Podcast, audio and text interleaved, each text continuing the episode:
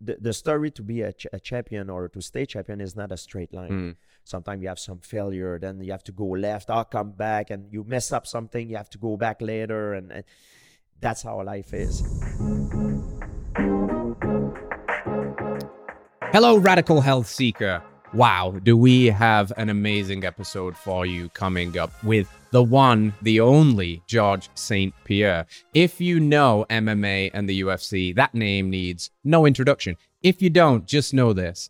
George is one of the MMA GOATs, one of the greatest of all time to ever do it. Welterweight champion at the top of the game for a long time. And if you train and compete at that level, you learn a lot about the physical body, the mind, and life in general.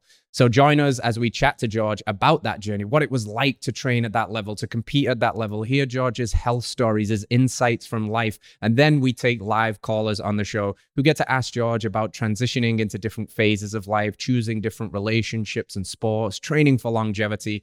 This one is just jam packed with a genuinely humble killer who's full of insights, full of heart, and full of wisdom. I think you're really going to like it. Let's dive in.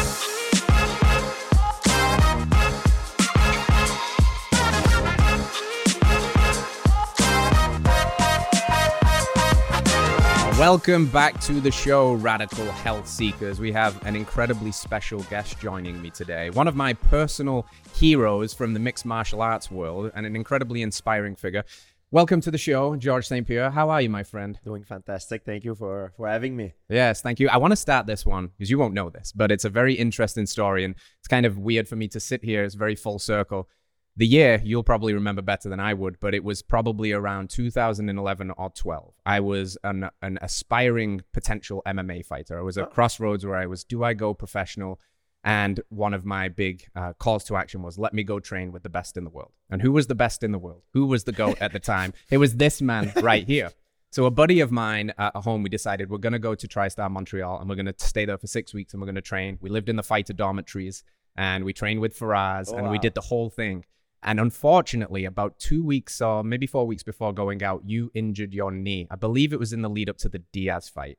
And it kind of sidelined you for a bit. So I went out there and I was like, maybe I'll train with George and I'll get to roll with George. And it never happened, but it's very cool to sit here now, come full circle and sit with you in a different phase of our lives. And Wow. uh, it's just really cool, man, because that's a beautiful, that incredible gym that's produced some of the biggest names in MMA. So yeah, just uh, thank you for everything that you've done for me personally and the community and everything that you continue to do.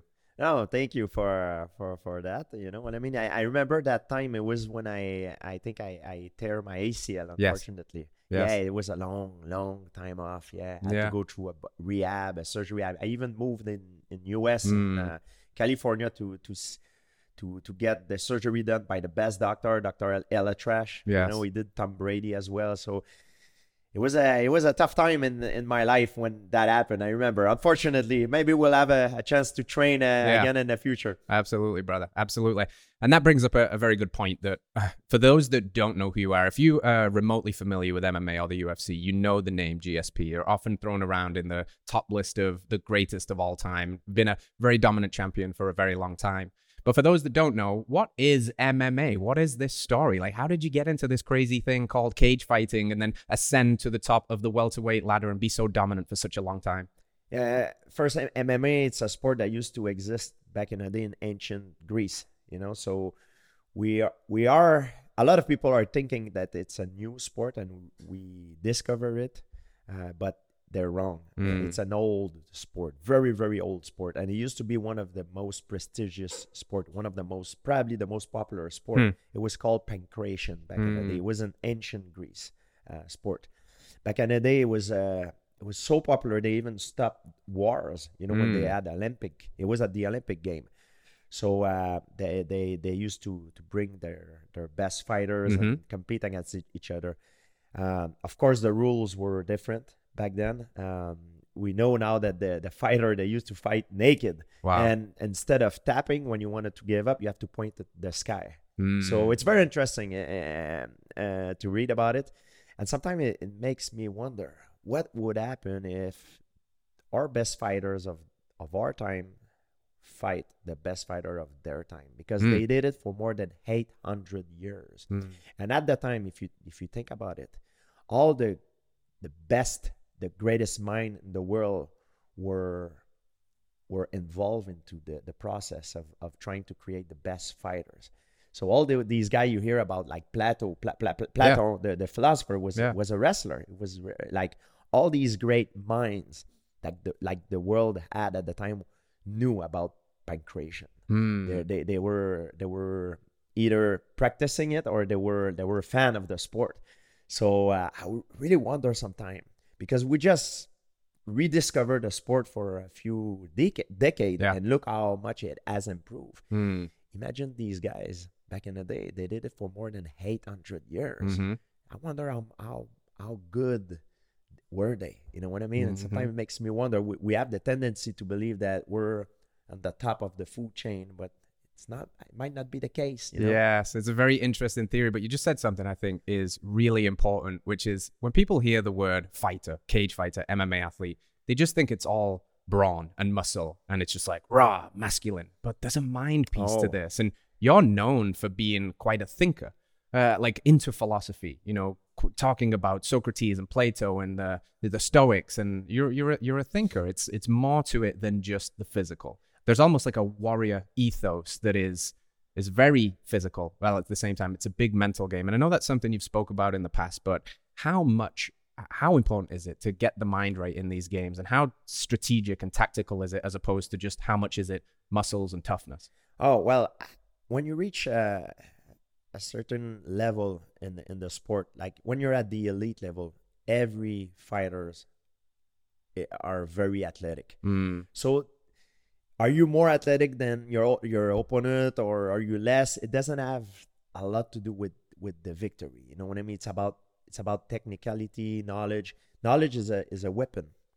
And also one of the reason i believe the sport has evolved through through the years especially when it first started in the beginning is because of technology and knowledge. I remember when i was young i, I was broke. I had to drive to new york to learn uh, what what was an, an armbar, a juji, hmm. a straight armbar.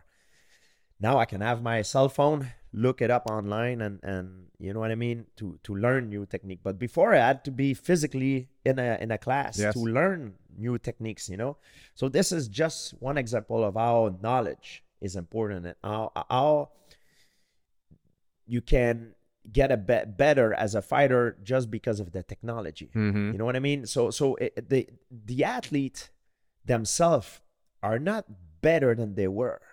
It's their their performances are better because of their their technology. Yes. And and if you don't believe me, because fighting is a very subjective form of of uh, of sport, you know, you always can say, "Oh, Muhammad Ali was better than Tyson," mm. or vice versa, or this guy is better than this guy because you cannot measure the performance. But if you if you if you take a sport, for example, like uh, track and field or weight, like uh, Olympic lifting, you can measure the performance. Mm. And we know for a fact that Usain Bolt ran, ran, ran faster than Jesse Owen.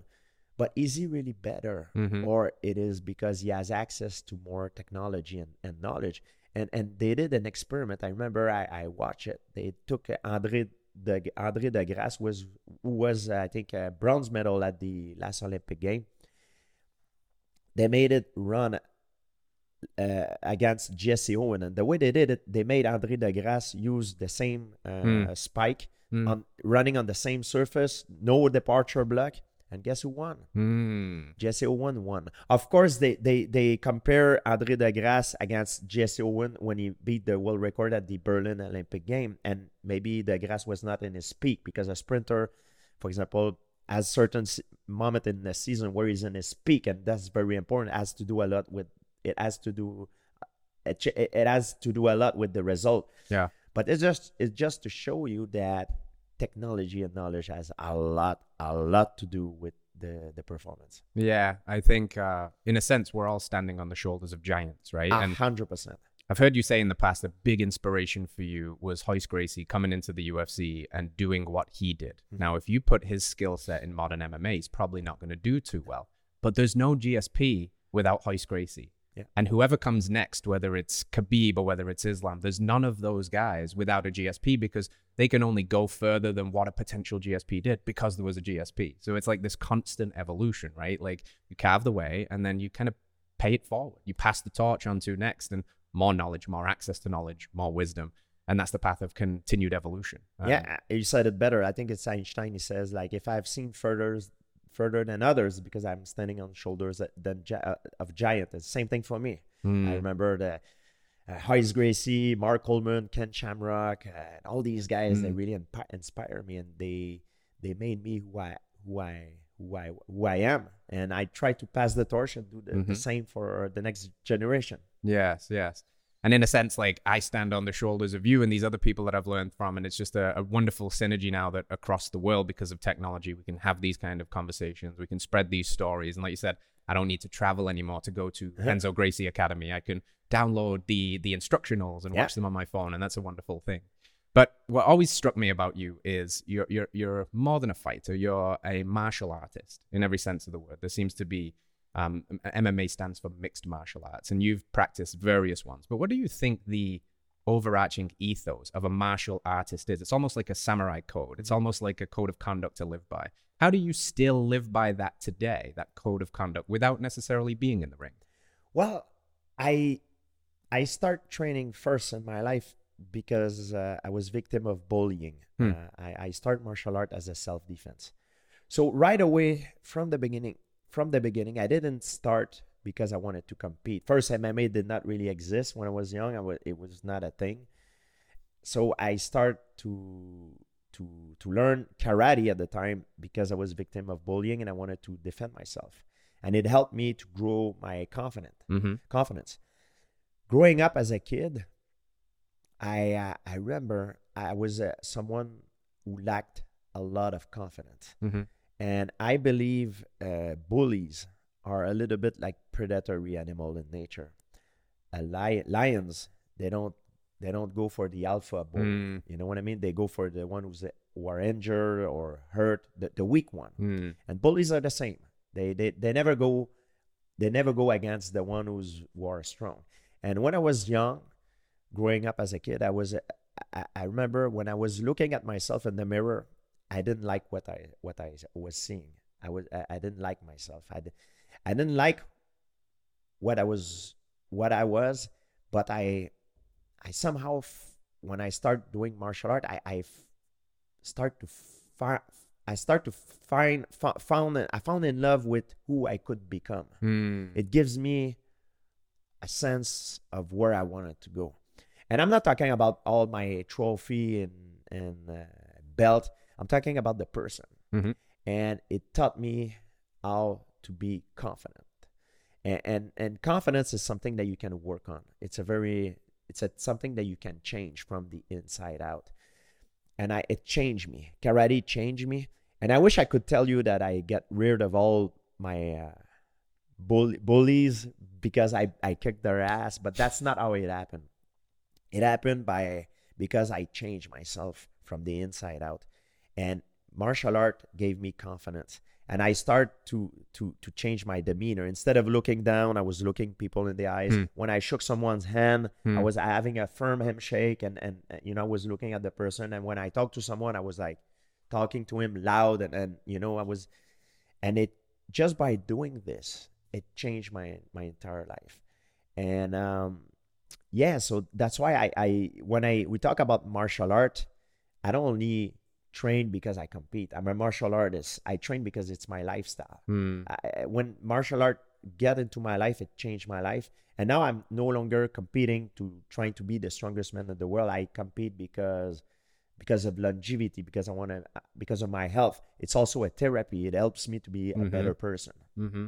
It sounds to me like you early on and still to this day are very process oriented. You enjoy the continued evolution, not necessarily just the outcomes. Because if you're only focused on the outcome, when you get the belt, made it, right? And you yeah. defend it a few times, I've made it. And this is what we see so often with fighters who were really at the pinnacle of the sport and maybe after retirement, they get really out of shape and they get a little bit lost because yeah. maybe the outcome was their focus, not the process of continued evolution. You strike me as a guy that I'm going to be a martial artist until the day that I die because it's about becoming the fullest version of George that I can become. Yeah, and martial art is also how you treat people. It, it it's a lot more than just combat yes. uh, technique. It's it's a, it's a, has a lot to do with who you are as a person, mm. and it, it was a great learning process for me. And you just mentioned becoming champion it's extremely hard and difficult but staying Mm. champion. Stay staying on top while you become the target. Mm. it's extremely difficult even more difficult. And a lot of people ask me sometimes what kind of piece of advice you can give someone who's a who's a champion to stay champion? And and the generic answer is always like yeah work hard train hard and then, then yeah it's true. But i can i can be honest with you. I'll i'll i'll tell you what i truly think about it when you when you when you make it you know what i mean? Very often and not to sound bad because you know i, th- I think it's it can look make me look bad but but the people that are the most susceptible to make you fail and to make you drown is the people that are close to you. Mm-hmm. your family sometimes your friend. And not in a malicious way.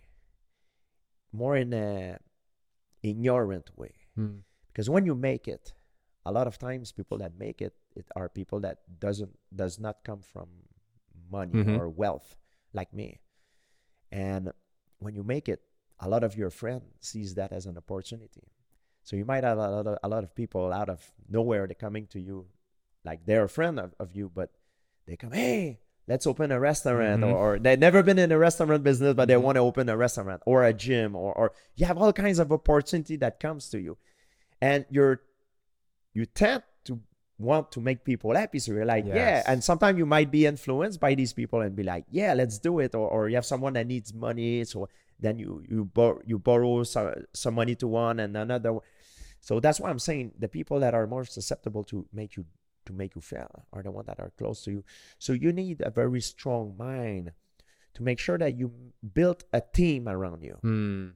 this is very important because it's a, it's a sport that you're alone out there but you're not really alone. You need to build a team of people that you trust and people that are comp- competent. And having someone that you trust but turns out to be incompetent is just as bad as having someone that is competent but that you doesn't trust Mhm. because if you have someone who that you trust and is incompetent you might you might end up firing firing a, a family member or a friend which is bad Mm. because it's gonna hurt you.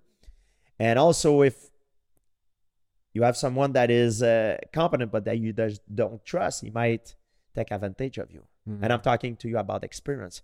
So once you're champion, it's very important that you have a very very strong foundation, Mhm. and you need to build a team for that. And also, when you become champion, that's one thing you need to be aware of your surrounding Mhm. be aware of your surrounding you know all the, that's why i'm saying like the the you need to be you need to be careful you know what i mean like because the people that are the most susceptible to make you fail are people that you love Mhm. and not in a malicious way so you need, be, need to be aware of this. So that's the piece of advice that i give Yeah. someone. Make sure you you clean that up you know what i mean? Not in a bad way but in a good way but build your team you know what i mean? Like if when someone come up to me with a project for example i have i built my team already. So i have people that are very competent. I'm not a lawyer. Mhm. i'm not a fiscalist. I'm not you know i'm very good at finding people who have those compet- competency that i i had to my team that i trust. So it's important. You need to do that. You can't manage everything because you're we live in a world where everything is so uh, specialized. You can't have all the skills in the world. You're Mhm. good you're a good athlete. That's your thing. That's my thing. I'm good to perform. But i need someone who's a is a lawyer someone who's an agent someone who's a, like when i have someone coming to me and say i like your project but i had to go through a process and i Yeah. will put you in contact with the person and he's gonna that's his job Mhm. to say like yeah it's interesting or no it's not and that's what guys needs need to do i feel sometimes they're not well organized Yeah. Uh, they don't they don't organize themselves that, that way and it's sad it makes me sad sometimes to to witness Yeah. And I think what's really interesting about that piece of advice is, like you said, it could be very classic, cliched advice of outwork the other guy and get stronger and work on your skills. But like you said, there's a certain point on the journey where the skills are marginally different, and it's mm-hmm. it's between the ears. It's the self awareness. Yes. It's who you have around you. I often say that we absorb the values of our environment, and our environment is not just the place we live, but it's the people we're around. right? And those people around you, and especially as you ascend the ladder, you have a like bigger fall. You know, from the top to the bottom is a greater fall, and people can kind of you know latch on to the coattails. So this clearly has been something you've had to learn through experience. You said Yes. that it's wisdom, right? It's testing these theories and probably having to go through some failures Oh, and losses and all of that. Hundred percent. Yeah. I, I, I uh, the the the line to be a champion or to stay cha- the, the story to be a, ch- a champion or to stay champion is not a straight line. Mm. Sometimes you have some failure, then you have to go left, or come back, and you mess up something, you have to go back later, and, and that's how life is. And, and and I think our we're driven by our emotion. Mhm. All the choices that we made has a huge influence on our performance as an Mhm. athlete Mhm. being a being a champion in MMA is not only in, in the cage. Mhm. And I'm not talking only about MMA. I'm talking about football, American football, hockey, baseball, basketball. Do you know statistically, for example, in the NFL, I had I, I can't remember the number by heart, but statistic, statistically, how many NFL player end up back, back bankrupt? Yeah. It's alarming. It's Yeah. insane. It's very, very sad. And and it's the same thing in every sport. You know what I mean? It sometimes I have parents that come up to me with their kids. They're they're a small kid and they they they look at me, they say they say to me, Hey, GSP, this is my son. And uh, he's the future world champion. And I look at the kid, I'm like, I say, I say to him, I say, it's good. You you do martial art, and he's, he's like, yeah. I'm like, yeah, you like it, yeah. But I go I go on my knees talking to him. I like, you know what is the most important thing for you, my my friend? School education. Mm. That's what you need to focus on right now. Because becoming champion in MMA, the odds of su- success is extremely low. And I'm not only talking about MMA, I'm talking about football, basketball, say same thing. It's extremely, extremely low. And especially in MMA, it's a very hard way to make a living. Mhm. Hard way to make a living. And I don't wish that for all the people I love. So I'm tell I tell the kid, I say, you like martial art, it's good. Train, you know, but remember, stay at school, education. That's what's really gonna help you to go further in life, you know, and, and it will also help you to make the right choice in your life in your career if you it turns out to to go well. Yes. Something solid to fall back on. Yes, yes, because it's not only in the cage. Mhm. What is important is the choice that you make outside the cage Yeah. that will affect you. So I have a, an interesting question on that, what you were just saying, because I think people will tend to look at somebody who's reached the pinnacle in a sport and they will just admire that, rightfully so. And they will want that. And they'll say, I could be the next GSP. I could be this. I could be that. But what a, a lot of people don't see is the cost of what it took to become that person. They just see the results. They just see you standing there with the belts and the accolades and the money and the fame that comes from that. But what is the cost of being GSP? What does it require to get to that level? Because it's not just sunshine and rainbows. There's a lot of work that it often people are ignorant to. They just wouldn't know. So, what is the cost of being GSP? What did it take for you to get there? Yeah, it's it's a lot of hard work, a lot of sacrifice. And when I say sacrifice, I'm not only talking about time, time and and and and, and injuries, like in terms of scars, physical scars. It's also mental scar Mhm. in a way that you have uh, so much stress. For I can talk for myself. I I I I lived through so much stress. Like I I uh, that's why I I retire earlier because I'm aware that the stress is not good for you. You know, Mhm. there there's some good stress and some bad Yeah. stress. You know, when you're you're on fighter's flight all the time, it's not good. You know, and f- for myself, I when I first started, I I start to compete because I wanted to be the best in the world, but I never. I like to win, Mm. but I never like to fight. hmm I like to be able to train every day. The fact that it makes me very healthy. hmm Uh, I love the science of the sport, but to compete and fight, I never liked it. hmm And people are surprised when I say that very often. They're like, "Why did you do it?" I did it because I like to win better than I than I hate to lose to, Mhm. to lose. I use that to be become a fighter. I use that to propel me where I wanted to be in life, to buy to buy out my freedom. hmm I was gifted of a, of of of a skill, and I work really hard. and I exploit that to bring me to to to bring me where I wanted to be in life, to have the freedom, you know, the health. But that's why I retired. You know, I Mhm. retired with a smile. Yeah. I wasn't forced to retire. It's it's me who retired from the sport. It's not the sport who retired me. Yes. And unfortunately, in mixed martial art, it does not happen very often. A lot of guys they hang there way, way, way too long, and it's bad, especially for a combat sport. Mhm. You can say I play football, I play Mhm. basketball, but you don't play fighting. No. you live your you, you- you left some Yes. piece of your life out there. It could be brain damage. Every time you fight, you risk it all. You can die out there. Yeah. Or you, the damage that you will have will make you die younger. Mm-hmm. So I I'm, I was always very aware of it. And that's why I'm very happy to to have retired. I, I you talk about the sacrifice that it takes and for me it was very very stressful. I Mm. never liked it. Before every fight I was like always asking myself the question like what the hell I'm doing here.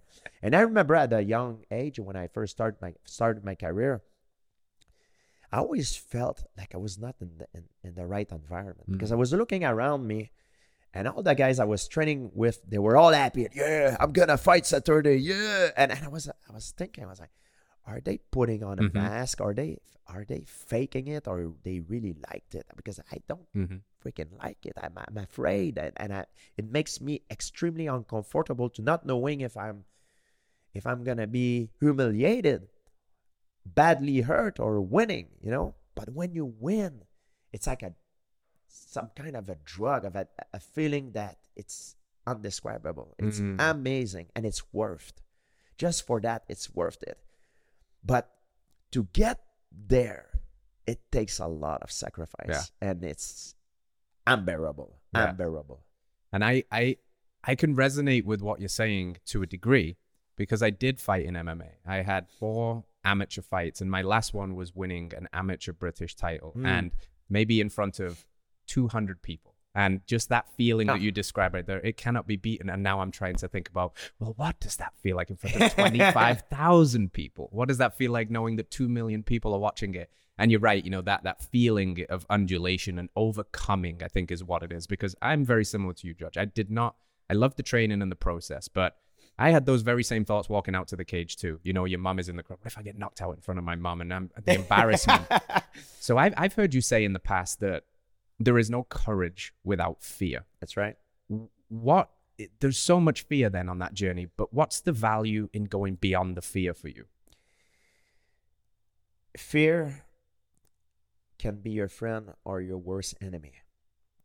From my, if I speak for myself, I always notice that I, I perform at my best when I feel like I'm at the edge of falling in the pr- in, in, in, in, and and dying. That's when I perform at my best, and, and it's a weird feeling, but you need you need to learn how to control it Mm-hmm. and all i think it's all linked to confidence and i remember when i was young i was thinking that oh now i'm afraid you know because i, I used to be extremely scared I, and, and and i was thinking like oh as time goes by and i get more experience i'm not going to be that afraid Mm. but it turns out to be the opposite because every fight is bigger, Bigger. than the, the previous one. So you have more to lose. The stake are higher, and you, you're more scared because you have more. Like it's bigger, and uh, you have more to lose. It's it's a it's an ego thing, you know. So I realized that being afraid it's normal, and I and i i remember at the time I seek help of many sport psychologists, and many of them were trying to to change my mind. They were trying to to brainwash me. They were like, "Oh, George, they stop saying you're afraid. You're not afraid. You're excited. You're excited to Mm. compete." I'm like, maybe it's the language language barrier, but excited, excité. You know, that's not how it makes me feel. I think like I'm Yeah. I'm excited if it's you know if it's minus. 20 degree in Montreal, and I know that next week I'm going to spend a, Yes. a, a week in Miami at the beach. I'm excited, you know, or I I sometimes I'm I'm excited. Let's say I fast for three days and I know I'm I'm about to eat my favorite meal, Mm. my favorite dish. I'm I'm excited, you know, but I'm not excited to get into into a, a fight not knowing the outcome. I'm scared. And at one point, I, I told myself, I said, you know what? I don't need this BS. I, Mm. There's no courage without fear. And I should not be afraid to admit that I'm afraid. And when I realized that, it made me made me grow. And I realized also that fear you can control it, but in order to control it, you need to be confident. Mm. And the way you, you build up your confidence, it's by preparation. Mm. How well you prepare yourself for the task ahead. And I know that every time I prepare myself the best as I can be, when I close my eyes and I know there is nothing else I can do to be more prepared than I am right now, I'm still scared of going Mm. into a fight.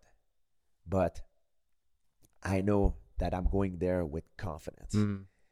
And when you, you get ready for a fight, to control your fear, you have to focus on the thing only that you can control.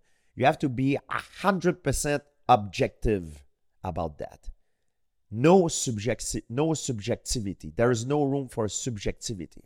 Subjectivity, for example, are stuff that how you feel. Don't focus on that.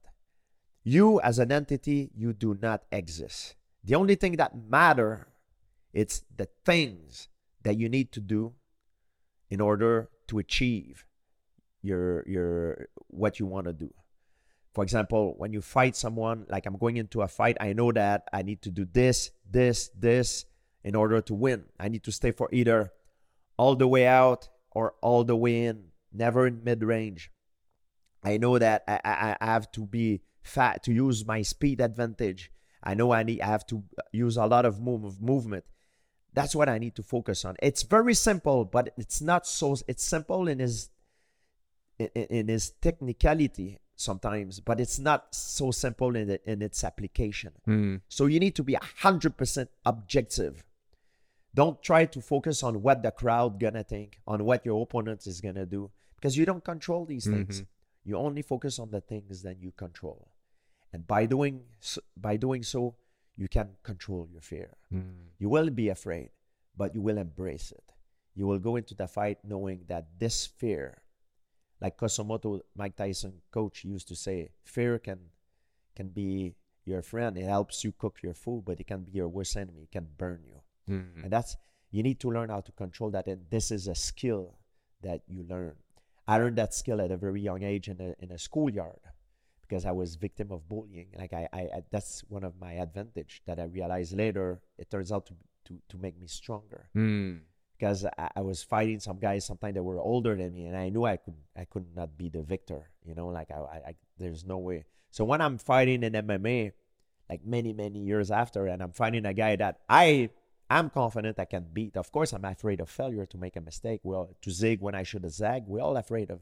We're not perfect. Everybody can mess it up. But I'm trying to focus only on things I control.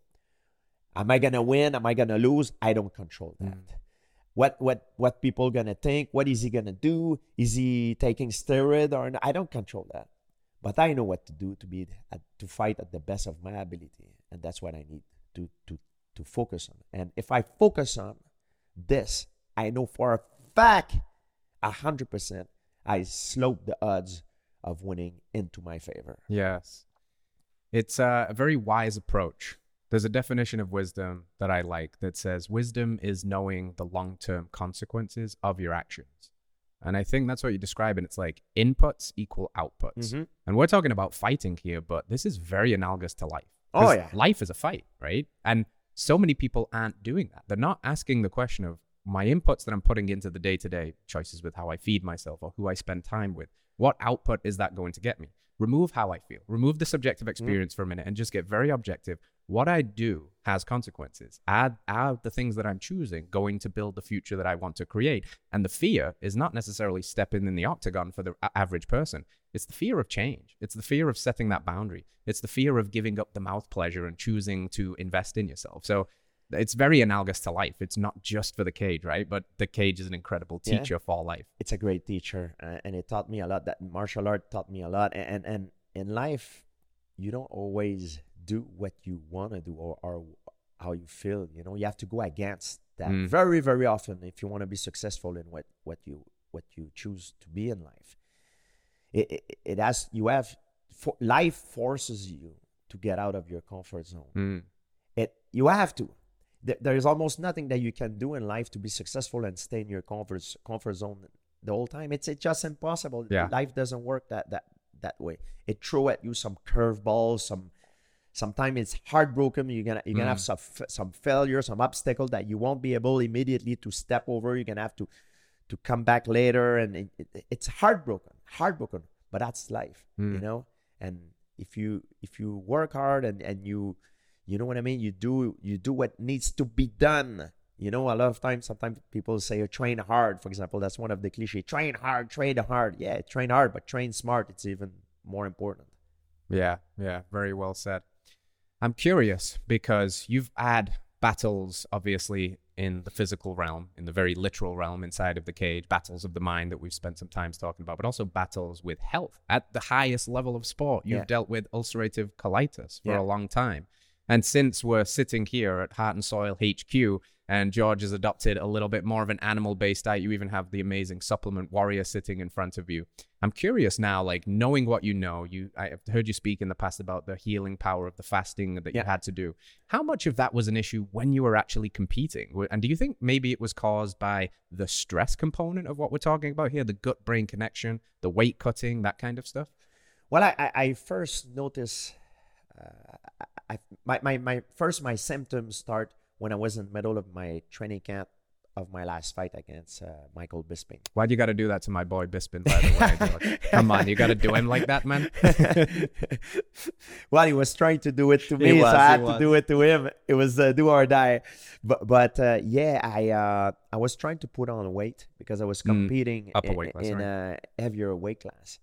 So I was under the impression, in order to have a better uh, performance against a bigger man, I Mm. need to put on weight, which was wrong at the time. I Mhm. realized I made a mistake, but I I, I didn't know at the time. It, I was a little bit uh, ignorant. It was the first time I ever did it, and. Uh, so I was trying to put on weight and, and I was forcing myself to eat like five to six times a day. Mm. I was very stressed and I developed certain symptoms. I had like cr- very severe cramps. I had blood. When I had to when I went to bathroom, it was a lot Mm. of blood. And it was so bad that at one point I thought I had like it because I have an history in my family of of uh, uh, digestive like a gut problem, and even one of my my grandfather, who, his name is George. That's why my name is George Mhm. because my grandfather he died of uh, uh, colon cancer, Mm. and um, I was very concerned because I was like, man, what the hell is this? And I was because I was trying to put on weight in order to find out what was my problem. I needed to do what they call a colonoscopy. Yes. So they put a camera inside, and to do that, they need to clean yourself. So they give you a bunch of laxatives, so Yes. it empty you. And I couldn't do that because I was trying to put on weight, and the fight was just a, a few weeks away. Wow. away. So I told myself at that time, as as I was like, whatever this issue is, I'm gonna deal with it after the fight. You know, the fight is like four four four weeks left, so I'm gonna deal with it after the fight. And it was bad. It was very bad. So I I fought, and I things turned turns out to be to go very well. I won the the title at the Madison Square Garden. And then after I came back uh, in in Canada, uh, and I did the colonoscopy, and they found out I was I had uh, ulcer colitis, and it, it's a condition that you're stuck for life. And I was on severe medication. Very, uh, I was on anti-inflammatory. I had to take these anti-inflammatory every every day, Mm. and uh, I made a lot of research because I don't like taking uh, medicine. I Mhm. mean, when I don't have to, I always look for an alternative Yes. uh, solution. And I found out that there's a doctor. His name is Jason Fung, and he he treat people that has diabetes and gut problem with fasting Mhm. uh, program, and it got me very interesting because I it, he had a, ver- a lot of success. His rate of success is huge. So I met with him, and he uh, he told me to to do fasting. And I happened at the time to f- to have a friend that I got in touch with that lost a lot of weight through fasting. And and I remember he was like his even his skin was looked different. That he he was he improved his condition so much in a very small amount of time because of the fasting. So it got me very curious. So I started doing it.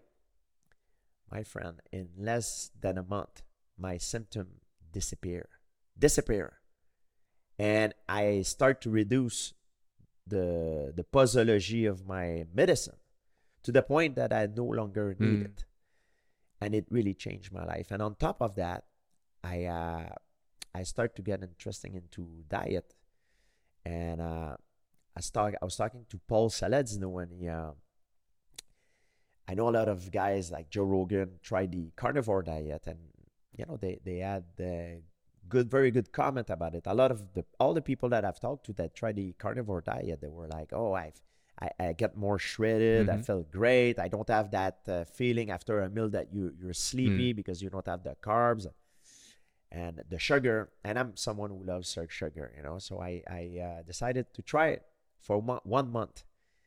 Man, it got me so ripped. Mm. I, I looked like I was on a on a steroid cycle. Mhm. It was crazy. It, it- like I, I'm normally very fit Yes. already, but th- when I did that one month carnivore uh, diet, I was jacked. Like I was actually lighter a Yeah. little bit than I am normally, but because of the illusion, my skin were like right on my muscle. I look Mhm. like a like a bodybuilder.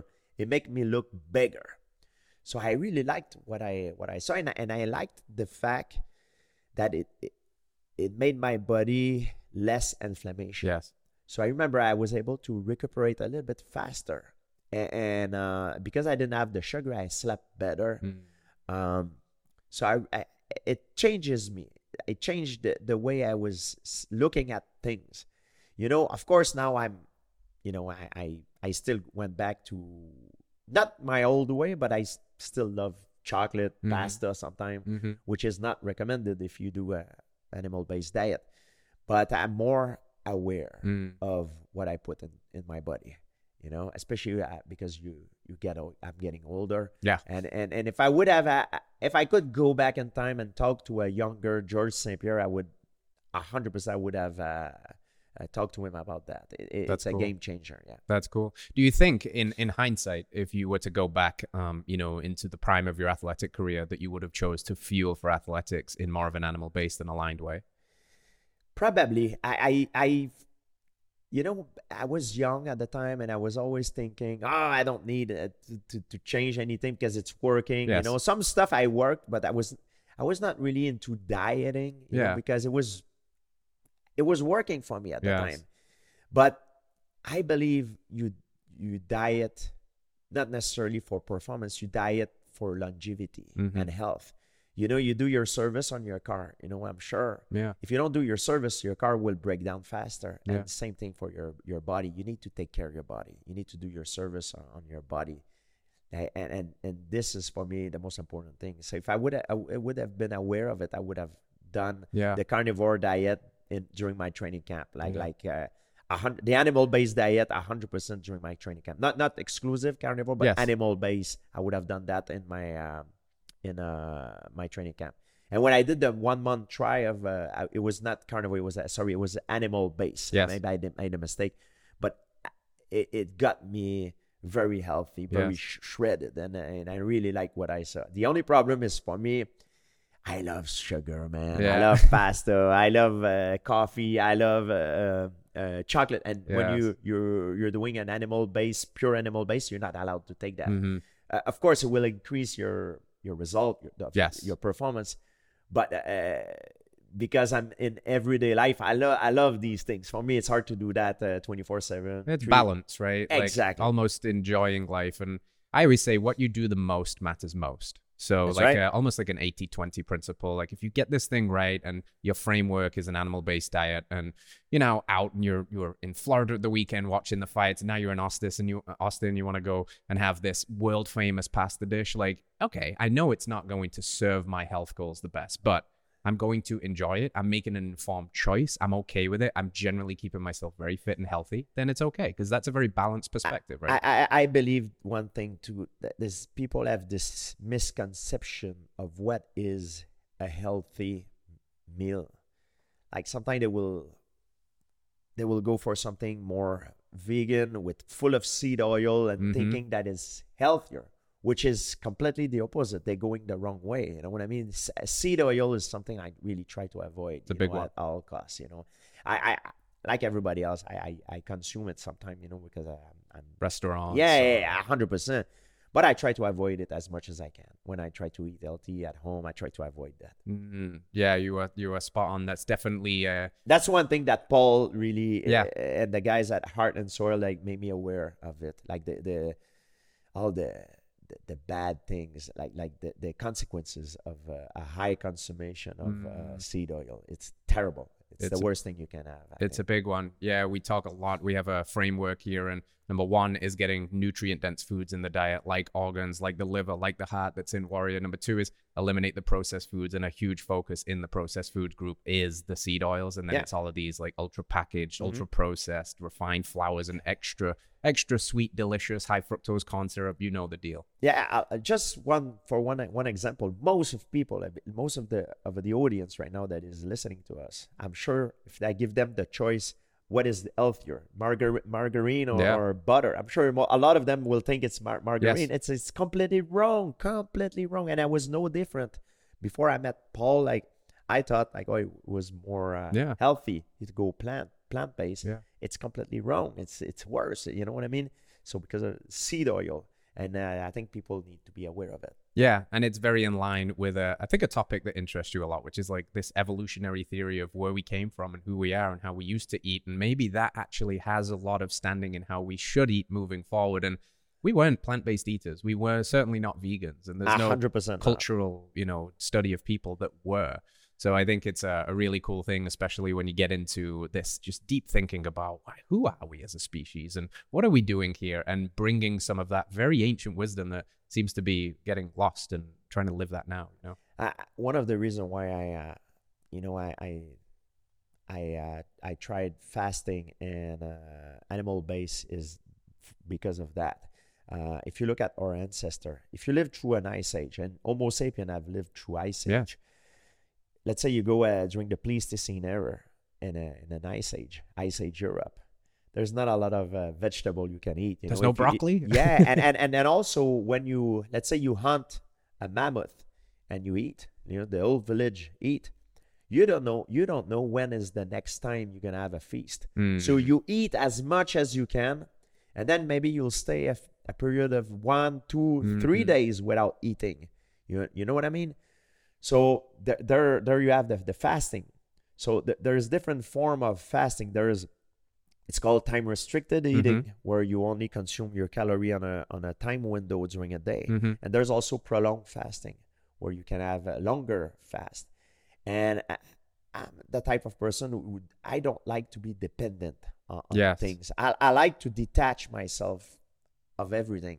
Of course, at one point you need to eat, you know, because you, you you're gonna die. But I like the challenge of of uh, of not being dependent on, on Mhm. something. And and when I did uh, I did my first uh, three days water fast, it made me discover a, a total different uh, thing. You know, when I realized, I was like, wow.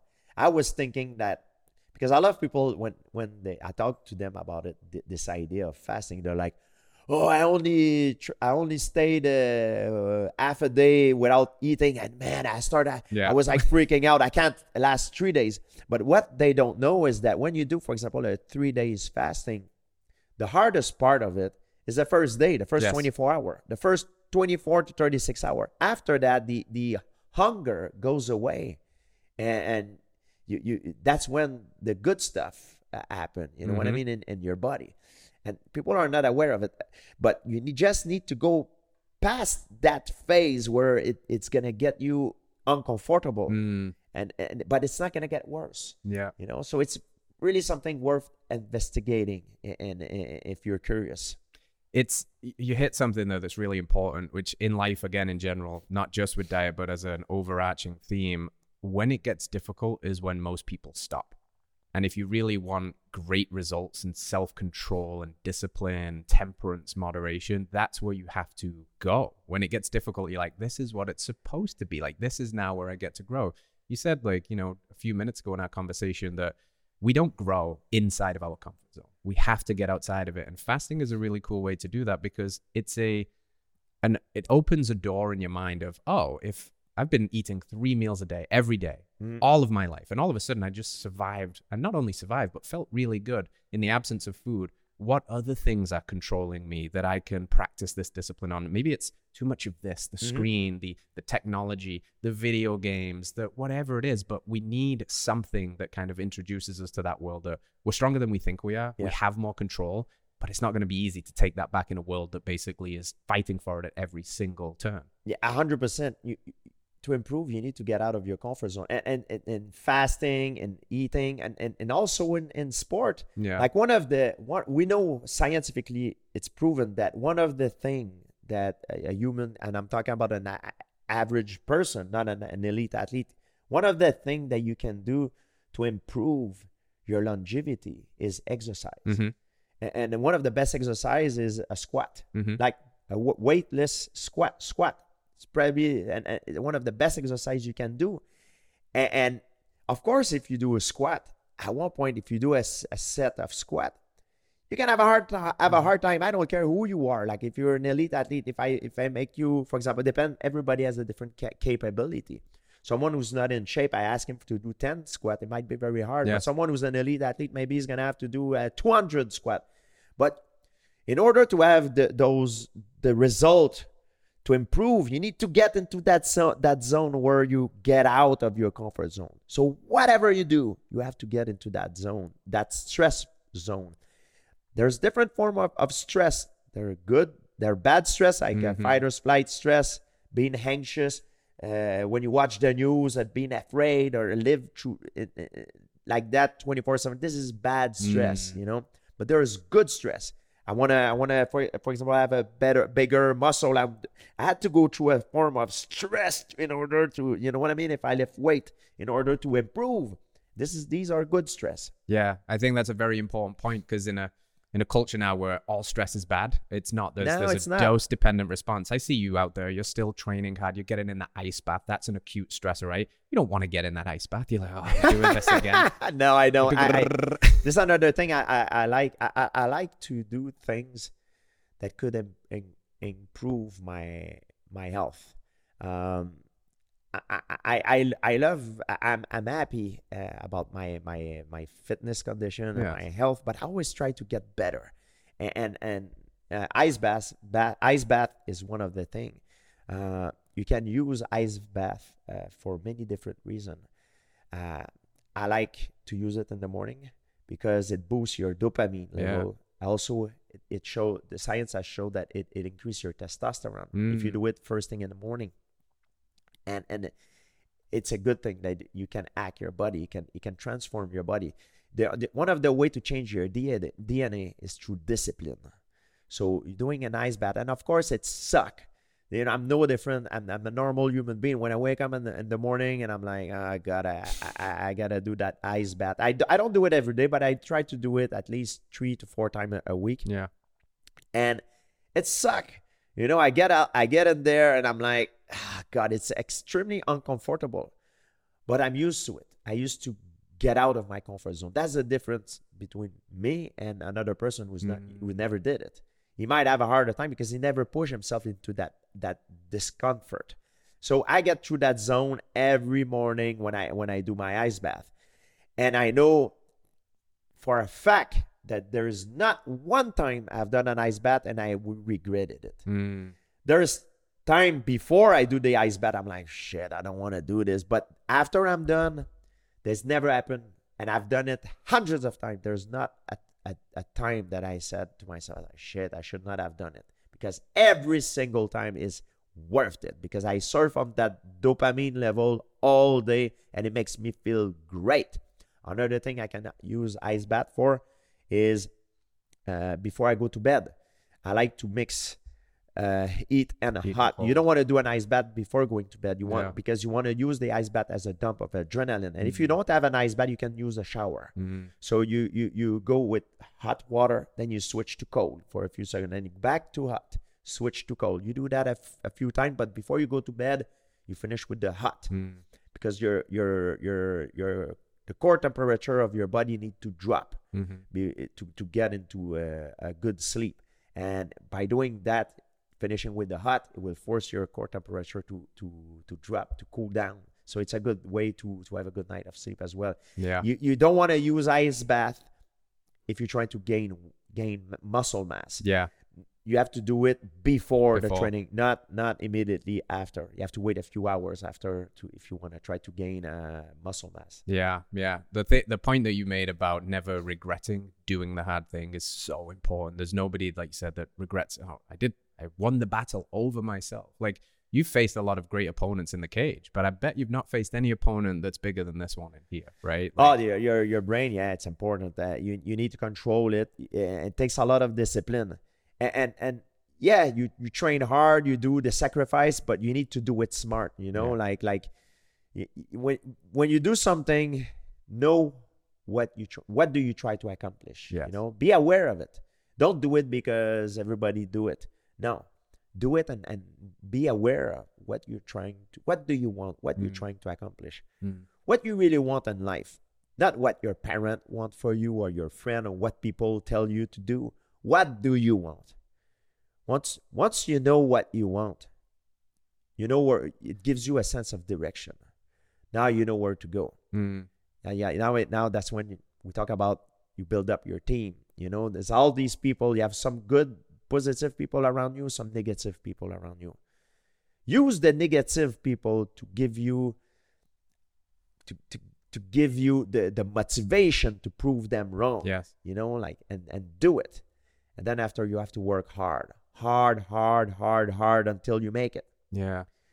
when you work hard and you start to be successful i remember in my career when i start to be successful a lot of you see a lot of athletes or people in business when they start to, to be successful they, they try to, to buy they go for the luxury you know Mm. right away right away they, they make it they go for luxury but what they don't realize is if you're on top and you stay there, you don't improve, the game will catch up to you. I don't care in Mhm. which business you are, if you're in sport or medicine or whatever. If you're if you're a, a, a, a, dentist and you're and you open an office and your things are going well, your your your competitor will catch up to you eventually if you don't get better. So you need to invest on yourself to improve. As a fighter, I always invest. I- when I start making money, I was not going for luxury right Mm. away. I was investing on myself. I was paying myself some trip to Thailand to to Mm. learn new Muay Thai Muay Thai skill, to Brazil to learn some Brazilian Jiu-Jitsu move, to trip to different place in US to train with different training partner that Mm. will bring me something. So I improve. I, I I- knew I was on top when I was in my early stage of my career. I became champion, but I wanted to stay on top. Mm-hmm. So invest on yourself, you know, because the the the the the, compet- the, the competition will catch up to you. And once you you're there and you make it, try to and, and I'm saying this not because I'm trying to look good. I'm trying saying it for real. You try to give back. Mm-hmm. And give back, it's it's not because you're a nice guy. That's not what I'm trying to to to to look like a nice guy. You give back. It's a little bit in a selfish way because you you give back only to the cause and the people that you care about. Mm. So it by giving back to these people, it will give you more motivation to do more, to be more successful because you know you can give back to people that you care. I don't give back to everybody. There is Mm. there's tons of charity that comes to me. Sometimes I can't give to everybody as I'm i I'm gonna end up broke. You know, like time, I don't have enough than 24 hour in a day too. But I only give back to the cause and the people that I care, and it, Mm. it makes me happy to make these people happy. So it forces me to perform and to have to be more successful because I know if I have more success, I'll, be- able to make them more happy. So so that's how you you use that to your advantage. you know? So it's a good it's a good thing to give back, but give back because it makes you happy as well, and it makes people happy. Yeah, and we can continue lifting other people It, up. it, it will bring you more joy, more more joy than you you can't even imagine. Yes. Yeah. It always feels better to give a gift than to receive one, right? A hundred When you've put yourself in a position like you have, you now have extra energy to give back to the right kind of people. It very much reminds me of Joseph Campbell's The Hero's Journey. And a lot of people talk about the hero's journey. It's like it's played out in all of our movies. Star Wars, you know, Luke Skywalker meets Obi Wan Kenobi, fights his father, he loses his hand, he meets the wise people. But it's never just about this big battle, like winning the welterweight championship of the world. It's about what happens after that. It's Mhm. about the journey home. It's about the return, and it's about who am I now and what do I get to give back. So, what do you want? What is next for George? You know, in a, in a life full of high, highlight reels that have been on public display, winning championships, called the GOAT, what is next? Where do you continue to just find joy and presence, and how are you giving back? And what's the next thing? What's the next project? What's the next phase of life for you? yeah my my life of uh, trying to prove i'm the strongest man in the world is is is over you know what i mean i might, I might still compete in different things you know if it's a good cause you know like like like for fun you know like but but nothing i don't take myself too seriously in in that regard you know because it's done that phase of my life is done and and uh i think in life you never want to be satisfied i'm I'm happy about what I've done, but I want more. I have Mm. other. I turn my. I turn into different goals now. I'm more sort of an entrepreneur, sort of uh, like I, I- I'm. I'm involved with Heart and Soil, uh, uh, food supplement company that that I like organs Mhm. because I think animal organs are the most nutritious food Mm. uh, on the planet, and I want to make the world discover that. I want to want to share that with the world. This for me is very important to be involved in the health. Uh, I, I have a, uh, e- online equipment because a lot of uh, places like I know in, in Texas it was different, but like uh, where I in Canada it was crazy. They they closed everything and, and during COVID, the gyms everybody lo- lose their a lot of people lost their businesses and and it was insane. So people, a lot of people got a health issue because they, they were not to, able to be active. So I, I sell uh, um, equipment online that they can train from the their home. Mm. Uh, I also have um, a lot of opportunity. I have a, a vodka that will come that comes out. Uh, I have uh, yeah, I have a lot of uh, movie opportunity uh, now. Nice. So I I'm busier than I ever been, and it makes me happy. You know, and in the same time, I I have different charity. I can help the the people that that are in needs that I care about. You know, and uh, the cause that I care about. Yeah, that's beautiful, brother. Before we bring on a couple of callers to chat to you live, I have one last question from me. In that world of the highlight reels that you've got and just this adoration from the MMA community and the celebration of a champion, what is your personal most proud moment? It may be that. It may be something completely different. What is George proud about the most so far to this point in his life? What I'm the most proud of is it's hard to say.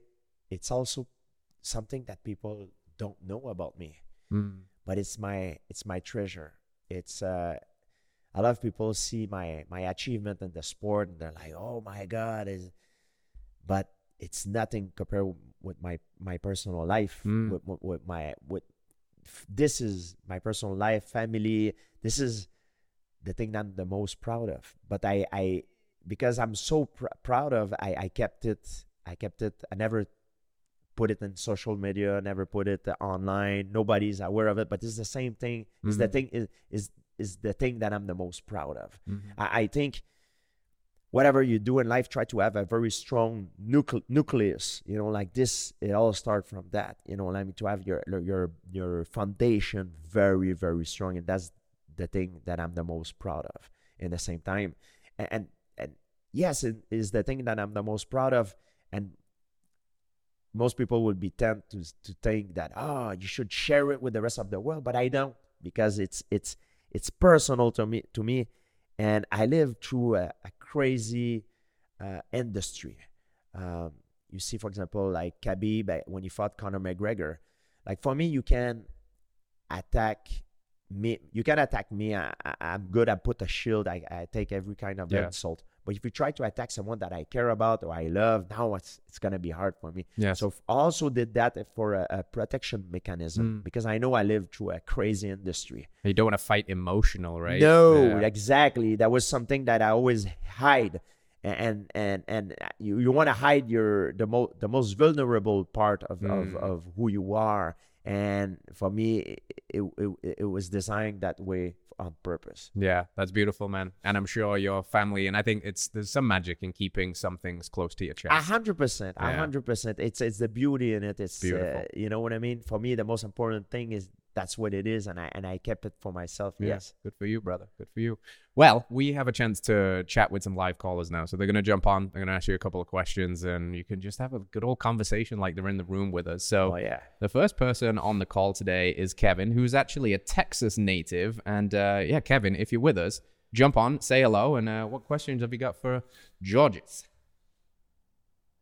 Hey guys, thanks for having me on. Uh, first time caller, long time listener. I got a question for you, George. Man, I've been rolling jujitsu since 2009, and it's you know it's kind of been a fabric to my life for a long time. And I'm 36 now, and I just find I get injuries a little bit more frequently when I'm rolling. So I decided a few months ago that I was going to hang it up, and uh, you know I've gone through this cycle a couple of times where I'm like, uh I'm not going to roll anymore, and I put my gi in as, as far a spot away from me as possible, so it's hard to pull it back out. And every time I get back in the gym, um, and so now I have decided that that I am done with jujitsu, and I know that you know you've probably experienced similar things where when you start doing jujitsu or Muay Thai or whatever the combat sport is that you're training, it's like so hard to fill that spot with another sport you know, it feels like you got a void there that uh, is impossible to fill. So,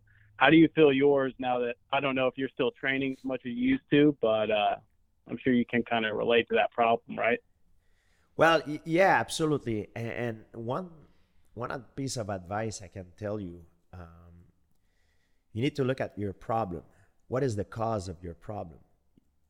You say the cause of your problem is your your jujitsu.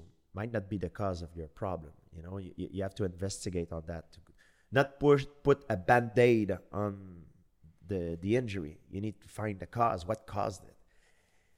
Very often, like when you do a sport, like doing sport is healthy, but doing sport to the elite level, it's not so healthy. And, and I, I notice uh, for myself that, for example, jiu-jitsu, I take jiu-jitsu uh, as an example. It's, it's a sport that has, it's very centered towards isometric muscle tension. It's a lot of squeezing, a lot of, the, posh, the posture is not good if you only do jiu-jitsu, jiu-jitsu because you're bent over. And and if you look at what we do in life, we drive our cars, we we eat, we're sitting at a table, we're bent over. We're always bent over. So you need to find something that counter that in order, I believe, to stay healthy. Um, you need to do something that is very dynamic because jiu-jitsu is very isometric. You need to do something that undo what you do all the time. If you go if you're you have a perfect center life you'll stay healthy. But if you go left left left left you'll you'll derail. Or if you go right right right you'll derail. So if you go left you need to find something that gonna bring you that gonna push you right so it, it will bring you towards the center a little bit more so i think you should investigate on that instead of of giving up thinking that jiu-jitsu is the cause of all your all your problem maybe it's not maybe it's your training partners are maybe too big are, are too rough with you? Um, are you you have you have uh, maybe posture problem, health issue? Uh, you need to investigate on that. Maybe do, for example, for me, jiu-jitsu. One of the great counter to jiu-jitsu is Olympic lifting, because Olympic li- lifting open you up, you know. But focus Yeah. on the form, not on the weight. It's it's about the the the form. So maybe you should investigate a little bit more on that. Uh, I think before thinking of of what to do outside of jiu-jitsu. Um, yeah, it's uh, yeah, you- I I hear what you're saying, man. I, I think that's a great point. It, and it's not like the you know I wouldn't say it's the cause of all my problems. It's just like I have this, you know, jujitsu feels like this primal sport that I feel other sports can't feel, and I've already accepted that. Like, it, may not be for me as I approach 40 years old, and I'm fine with that. Like, I'm I'm not really thinking about injury prevention here. I'm just trying to figure out what the next primal activity I can do to fill that. Because you know, you it doesn't matter if you're surfing big waves or snowboarding or jumping out of airplanes. Like, there's not another feeling you get in sports that's similar to rolling uh, jujitsu. Do you know what I mean? So it's Yeah. like, how do we fill that primal gap? yeah, it's it's like a pair of shoes. You know, like some certain things will fit me, might not fit you. Certain thing will fit you and not fit fit me. And you need to find something maybe that that challenges challenges you. Uh, it could be drawing. It could be you know it could be it could be music. Could be whatever it is. Whatever it is, you need to find it for yourself. You know, you need to to investigate on yourself. Sometimes it's it, you know you see you see a lot of people are very good to give advice but when they look at, at themselves in the mirror and try to really find out what they want, that's the hardest part. And I'm even talking about myself. It takes a long time. It's hard to know yourself. What you what do you really want? You have to go through that process of trying new things. Maybe you'll if you try things and be patient and give it a try, maybe you'll find something that will uh, replace uh, jiu-jitsu and, and make make you happy. And Kevin, I'm gonna jump in real quick here because we were talking before we went live with George about um, little meniscus cleanup that he got, and I hurt my meniscus doing jujitsu and my other knee doing jujitsu, and it's a sport that we love, and it's a sport right. that sometimes we can sacrifice some of our, I guess maybe our joints and our longevity sometimes, and love all of George's points about mobility and training for longevity. But something I did this last year to touch, I think, what you're talking about, which is this primal need for competition that's especially alive in men. We just want to kind of lock horns and go is I, I temporarily yep. put away the rash guard and the gi to let my body heal and transitioned into something else that was giving me that competitive fire, which for me was CrossFit, which includes a lot mm-hmm. of Olympic lifts. And it is competitive. Mm-hmm. Um, it's not for everyone, of course, but it gave it, it filled that need. And that's the one thing I'm pulling out more than anything else is it filled the need for me for healthy competition. Um, but with a little less wear and tear on the body. Um, it's not quite as fun as locking arms and under undering over undering with George here and chasing guillotines, but it's very close and it does a good job. So maybe there's something for you there. But we appreciate you calling in, Kevin, and best of luck finding what that next thing is for you. And uh, next up, we've got Brendan from Virginia. Brendan, you on the line? How you doing, sir? Um, so my question is, uh, it's pretty similar to Kevin's in that you know just looking for something. Uh, for me, it's more like a looking for a first.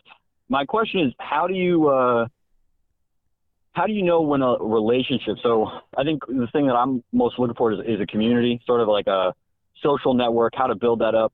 My question is sort of how do you how do you choose how do you kind of filter through all the people, not in a, a like a, a bad way, I guess, but like how do you know when a relationship is, you know, you've got your friends and family you grow up with, you've got relationships you're starting and ending all the time. I guess my question is how do you filter through this? How do you decide when a relationship has has sort of run its course? How do you decide, like, no, I absolutely need to stick stick this out and like keep going, whether that's with a coach or a business partner or like friendships. Um, so I guess that question sort of it, there's a lot in there. Sorry, it's not super clear, but just like, how do you pick pick people to surround yourself with? How do you know when they're not like a good fit to have around you anymore? Obviously, that's a lot of it depend on what your goals are. So it's, it's a little hard to answer, but I'm just curious how you how you think about it. Well, what I can tell you from my experience is you have to follow your gut feeling at first. Sometimes it's impossible to know if it's the right choices until you know. You know what I mean? And and they always say that the best way to learn is through other people's mistake, and you don't want to repeat their mistake. But sometimes you need to learn from your own. There's no other way that you can learn by learn by doing your own mistake, and you need to be willing to to to fail in life. You mm. know what I mean? Everything you eh, you try to to do in life, you you have chances chances of, of failure. You know what I mean? It's a, it's always a question of odds, but you try to build up your team of your eh, and, and surrounding the people that you can trust that are competent to do things. Um, you know, like and and and it's like a, a, pair of shoes. You know what I mean? Cer- cer- certain things might fit well for me, but might not fit well for you. I think you need to give it a try. Be willing to give it a try. Have a leap. Uh, sometimes you need a leap of faith mm. to trust people, and sometimes you will be disappointed. You will be heartbroken, but it's part of the journey, my friend. I think you, you need to, to to have a leap of faith to people, to give them a chance.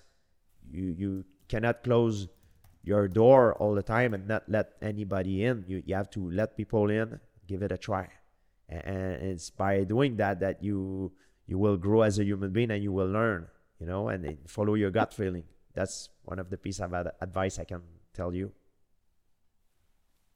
Yes, sir. Thank you so much.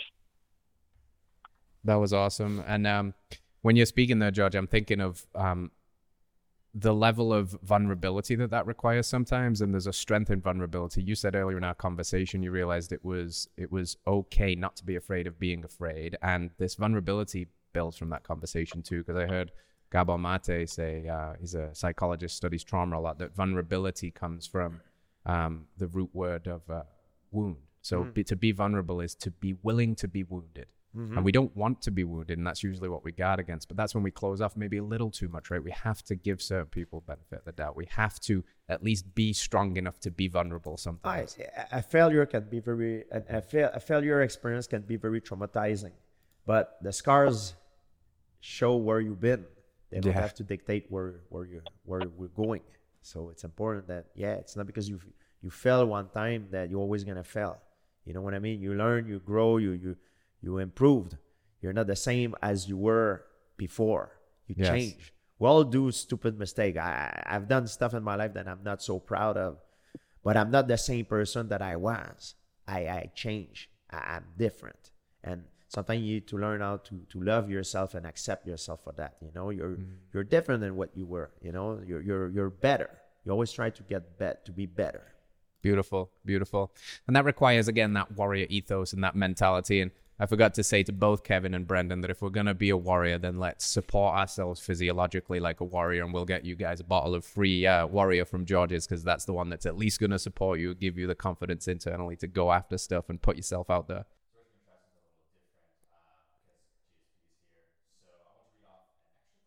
Beautiful.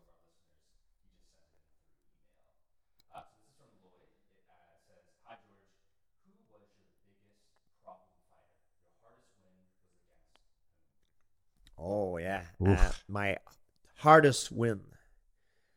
My my the toughest, the best fighter, and the hardest win was again my my first fight with BJ Penn. Mm. He was when BJ was was in his prime. He was just the perfect fighter. He was good everywhere. He didn't have any weaknesses except one, and I exploited. And it took me a lot of research to find out the chic in his armor. And that's why I did a lot better in, in my second fight with him than I did in my first fight. BJ was faster than me. He had a better reaction time. It was just incredible. He was better than me on the ground, better than me standing up when we first fight. I was able to beat him in a very, very close decision. I was, it was very, very hard. I beat him more because of my will than my skill. I had to push myself through hell to beat him. It was very close. And then when I fought him the, the second time, I learned how to know myself and know my opponent. I learned how to how I could become the perfect nemesis to him. I knew he was faster than me, so I was not trying to be to beat him with, with speed. I had a guy that worked with me, he was a, a scientist, he was measuring reaction time of all the, the entire UFC roster, and, and BJ Penn had the best reaction time of all the roster in UFC. I'm talking about prime BJ Penn. So if I try to beat BJ Penn by speed, I wouldn't, I would not get it. But I also found out that BJ Penn has a very high rea- reaction time, but a poor reset time. A reset time, your your nervous system is a little bit like a muscle. So I knew that BJ, if I try to go first, I'm not gonna get him. But they, if I make him flinch and he react to me, because it was built in terms of uh, nervous system a little bit like a sprinter. He was very very fast, but not much endurance.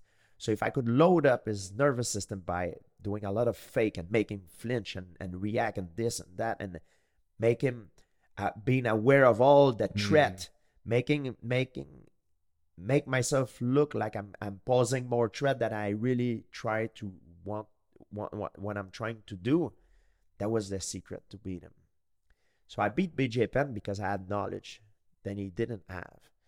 And for me that was the the best fighter I've fought. The the, the toughest fight and, and what I'm very proud of is how I changes myself from the first fight to the second fight that I had with him yes, I, have more skills. I'm better, but I the second time I beat him shows that I beat him not necessarily because I'm that much better than I was, that because I, I was smarter. Mm. I, I, I, I had some knowledge that he didn't have, and that's one of the things that that I'm the, very proud of in my career.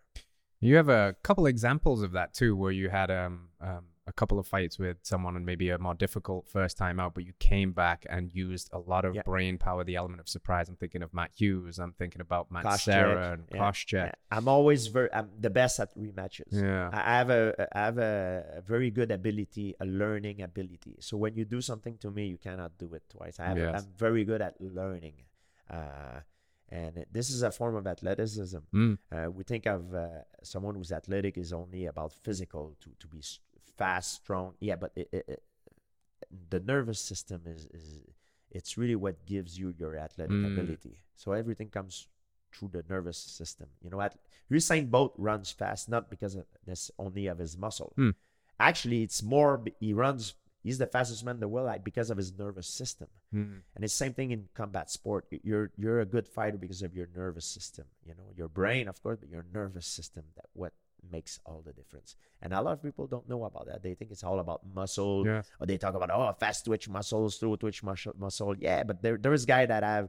I'm more a fast twitch muscle guy, but there's guy that are slow twitch mus- slow twitch mus- muscle who are doing very well. For example, like Nick Diaz, Yeah. Jon Fitch, the great, great, amazing fighters.